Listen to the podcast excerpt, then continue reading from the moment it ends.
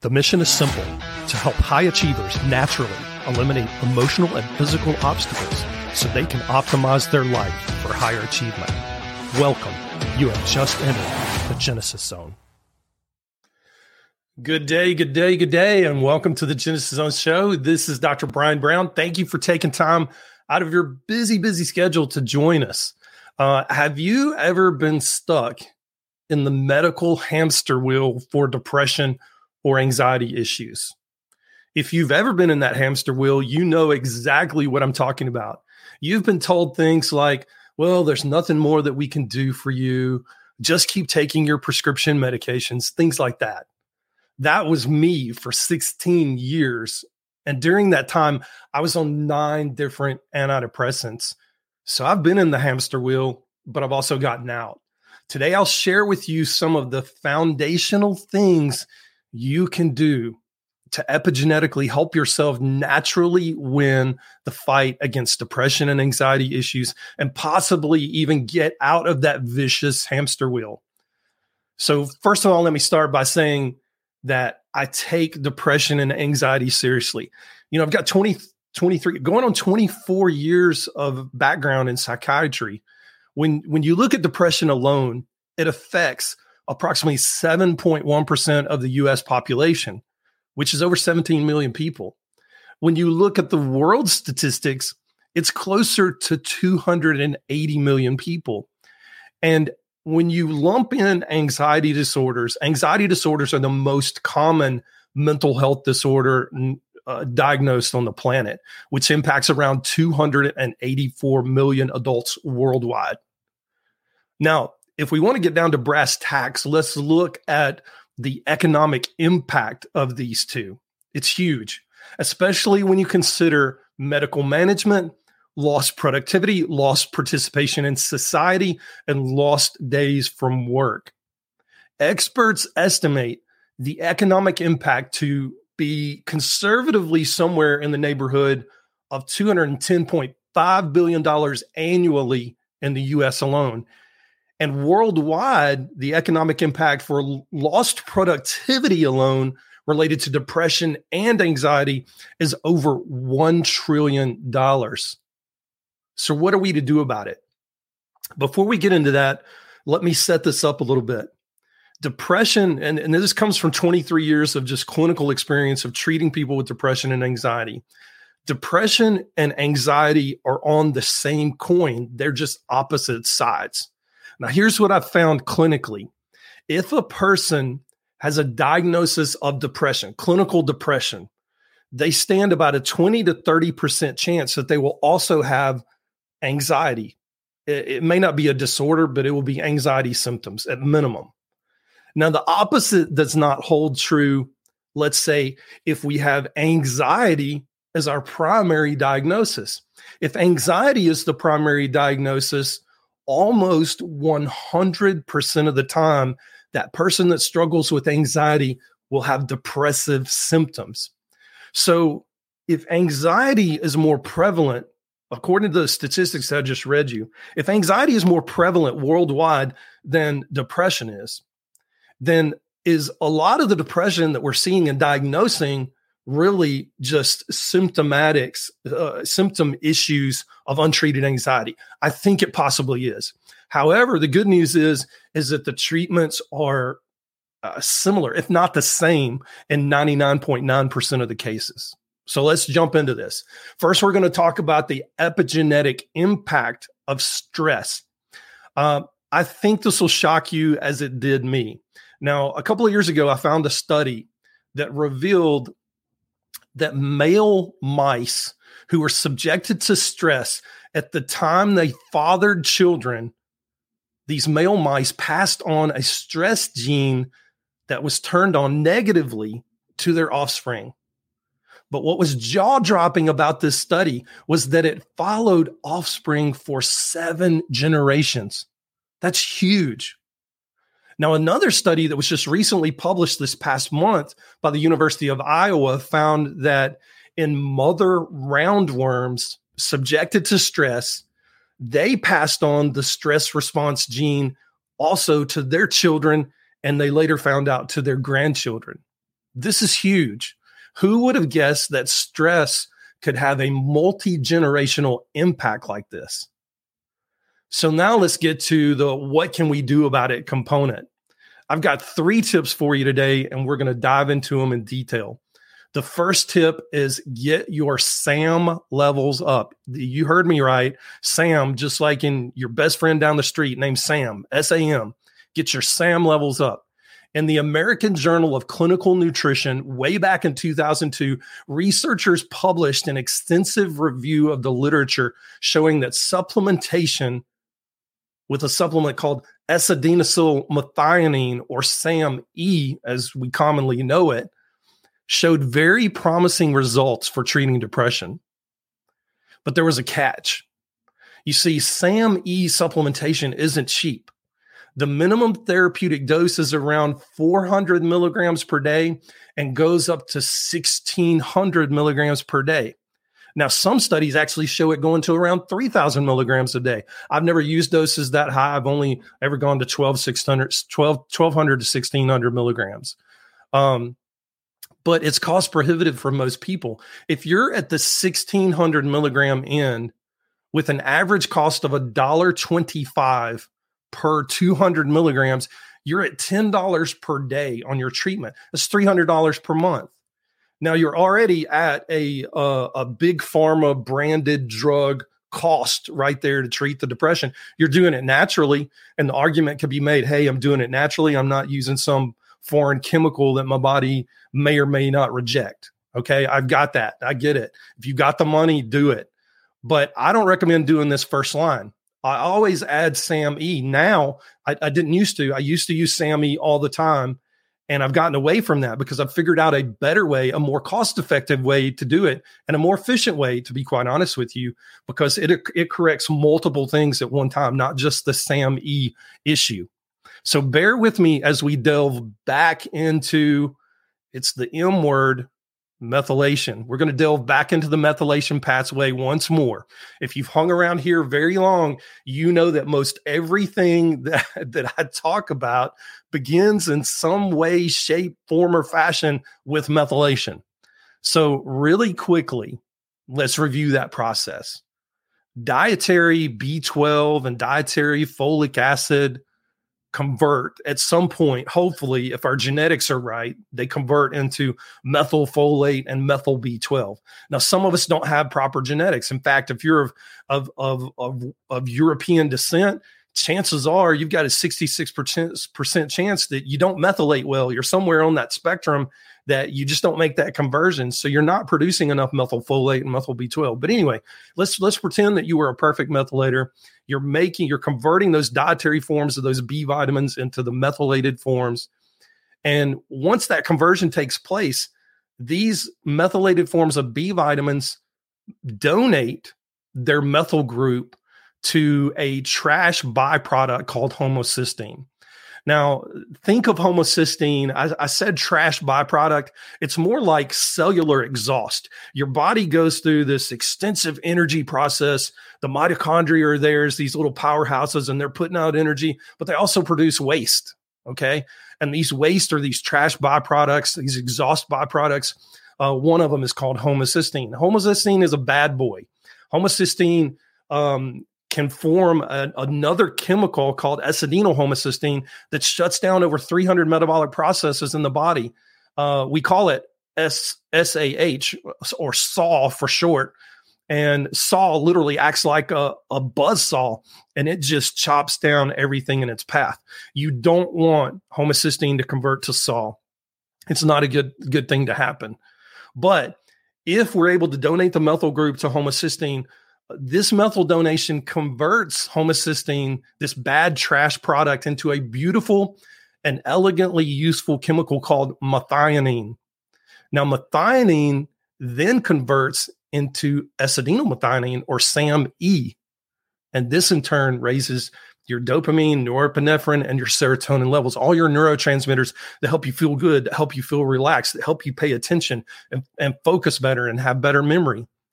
So, with this cellular physiology in mind, I found that the most cost effective way to raise SAMe levels is to move upstream in the methylation pathway. In other words, we have to treat the methylation issues. Now, methylation issues are easy to tease out if you look at the right genetics. There are five phases to the methylation pathway, and each of them is critically important. However, 99% of other genetic testing companies only look at one phase of the methylation pathway. It boggles my mind. Uh, to me, it borders on malpractice, but that's just me. Uh, it's wrong anyway. And I found it to be horribly inaccurate for showing us the true picture of what's going on in your methylation pathway.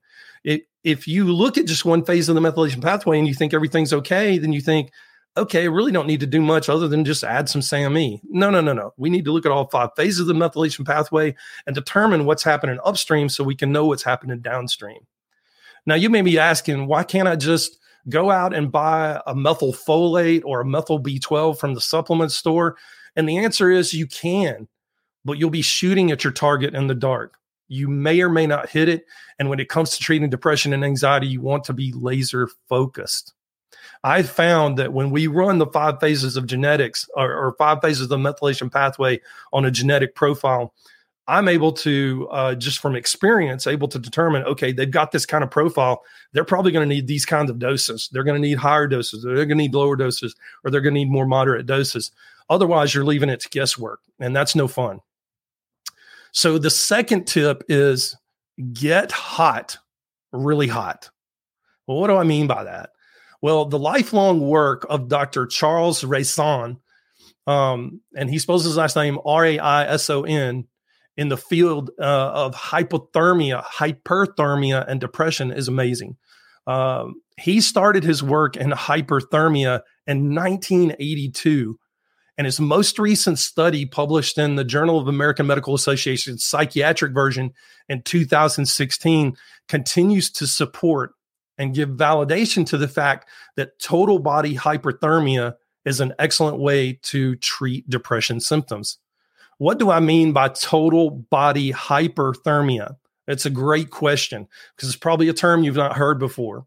It's simply a fancy way of saying increasing your core body temperature. Now, what kinds of things increase our core body temperature? Exercise does, hot yoga does, hot tubs do, wet saunas do, dry saunas do, infrared saunas, sunbathing, even. Now, no one is really sure why these even work, why hyperthermia works. But here are a couple of theories which have come out of uh, most recent research. One of the theories is the heat shock protein theory. Heat shock proteins are released when the core temperature elevates and the body's under uh, what we call a hormetic stress, a good type of stress, like this heat stress. Um, and when heat shock proteins elevate, the body avoids the mismanagement of cellular proteins, which ultimately leads to better, cleaner, and more rapid cell communication and replication. The second theory is, is that depression and anxiety are issues of chronic inflammation, and hyperthermia decreases inflammation and promotes the opening of detoxification channels to get rid of all the inflammatory waste that's built up. Now, along these lines, uh, just last, last month, Dr. Ashley Mason published her findings from a whole body hyperthermia pilot study for a new protocol, uh, what she calls a WBH, a whole body hyperthermia protocol where the ambient temperature of an infrared sauna was 135 degrees. That's hot, guys. I take mine to 130 degrees. I can tolerate 135, but in short bursts. Um, but anyway, they did 135 degrees Fahrenheit in this study, and the study participants were brought to a core body temperature of 101.3 degrees Fahrenheit for two straight minutes. The entire process took about 110 minutes because once you get the person up to core temperature 101.3 you've got to then bring them down slowly you can't just crash them down now these were prolonged conditions 110 minutes in a in a infrared sauna is a long time at 135 degrees uh, these uh, these prolonged conditions required that uh, the medical staff there frequently swap out the clothes, the the hot, sweaty, soaked clothes of the individuals in the sauna with cold water soaked clothes, and they also hydrated them. They gave them plenty, plenty of water. Uh, Dr. Mason found that participants reported lasting antidepressant effects from this treatment and it opened the door for a larger study. There were only about 25 people in this study. Again, it was a pilot study, so it was small. Uh, so please don't try this at home. If you have a sauna, I encourage you not to try this at home. This protocol is experimental and requires stringent medical supervision. But I wanted you to see that great work is being done in the area of hyperthermia and depression treatment. In the meantime, we need to just stick with our normal biohacking measures to raise our core temperature, such as the things I've already mentioned exercise, hot yoga, hot tubs, uh, sauna therapy, sunbathing, those types of things. Evidence also shows that this is highly uh, beneficial uh, for for uh, not only mood overall, but just longevity in general and brain health, decreasing inflammation in the entire body and, and, and, improving detoxification in the entire body. Also, if you're one of those people that's a weekend warrior or you work out consistently all the time and you're you're you're dealing with recovery issues, you don't bounce back as fast. Sauna therapy, hyperthermia therapy actually helps you bounce back much much faster. Highly recommend it. I do sauna therapy every single day with uh, red light therapy and uh, both far and near infrared therapy. Um, so the third tip is give yourself a high five every day. And this is the last tip. I recently read an amazing book about a very simple process. Before I get into the process, allow me to remind you about an earlier episode on the Genesis Zone podcast that I did titled can thoughts change your genes? If you've not heard that episode, I encourage you to go back and listen to it. It's worth the listen. It's only about uh, 16, 17 minutes. Go back and listen to that. I go into the research about how thoughts can change your genes, and, and it's worth your time. Now, about the simple process that I just mentioned. I had the distinct pleasure of binge reading Mel Robbins' new book, The High Five Habit. So I want to give a huge shout out to her for answering the call to write this book in the first place. If you apply what she says in this book, it'll radically change your life and, and dare I say, uh, change your genes at the epigenetic level. Now, I don't know Mel Robbins. Uh, we don't have a personal relationship, but this book is really good from a from a person who's practiced psychiatry um, and and now functional medicine uh, for quite some time. But psychiatry, being board certified in psychiatry for t- almost 24 years, uh, this book is simple in its approach. And uh, I've, I've actually recommended it for several people recently. And they're talking about the positive benefits that they're getting just in a very short period of time. And it goes back to those epigenetic changes that we do when we start changing our thinking pattern and we start epigenetically changing the brain and the body uh, for the positive. So here's what I want you to do I want you to wake up every single morning. I don't want you to look at your phone. I want you to walk straight to your bathroom mirror and I want you to give yourself a high five. That's right. I know it sounds crazy, it sounds hokey, it's corny, whatever you want to call it. But I want you to put your hand on the mirror and really give yourself a high five. Uh, in this segmented, isolated, belly button focused world that we live in uh, today, few people get positive affirmations from other people. So why not give it to yourself? You deserve it. Your psyche deserves it. Your mood deserves it. Your stress responses deserve it. Trust me on this. If you implement what Mel teaches in this book, and by the way, it's it's uh, it's way more than just the simplistic example I just gave you. Uh, you're going to start turning things around. Trust me on that. You may have heard me talk about the proprietary system that I created for rapidly prioritizing which genes to start with first and how it's like toppling the the one domino that will topple all the other dominoes. But if you haven't, that's exactly what happens. Find the one domino, identify it, topple that one domino, and the rest fall into line. If you com- if, if you, if you complete my proprietary genetic wellness questionnaire that that I use when I work with clients one on one or clients that go through my Gene Hack Bootcamp or my Gene Hack Accelerator group program, Once I review the data, I understand exactly how to prioritize the order that your epigenetics need to be tackled. In other words, I identify that one domino that needs to be toppled so that all the other dominoes fall in the line. I call this pr- proprietary system the Genesis Zone Advantage method.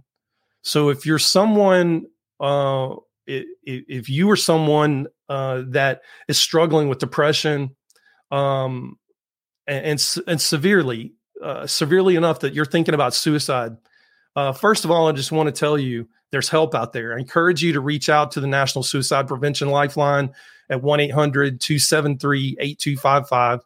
Uh, that's 1 800 273 8255 and ask for help. It's free. It's somebody on the other end that can that you can talk to and somebody on the other thing, end that can can help you. But if you're curious about the Genesis Zone Advantage method and how it can help you get out of the depression and anxiety hamster wheel, or you're you want to know more about how epigenetics is the ultimate biohacking tool that can help you optimize your biohacking journey. I've created a five day boot camp called the Gene Hack Boot Camp, and I'd like to invite you to join it.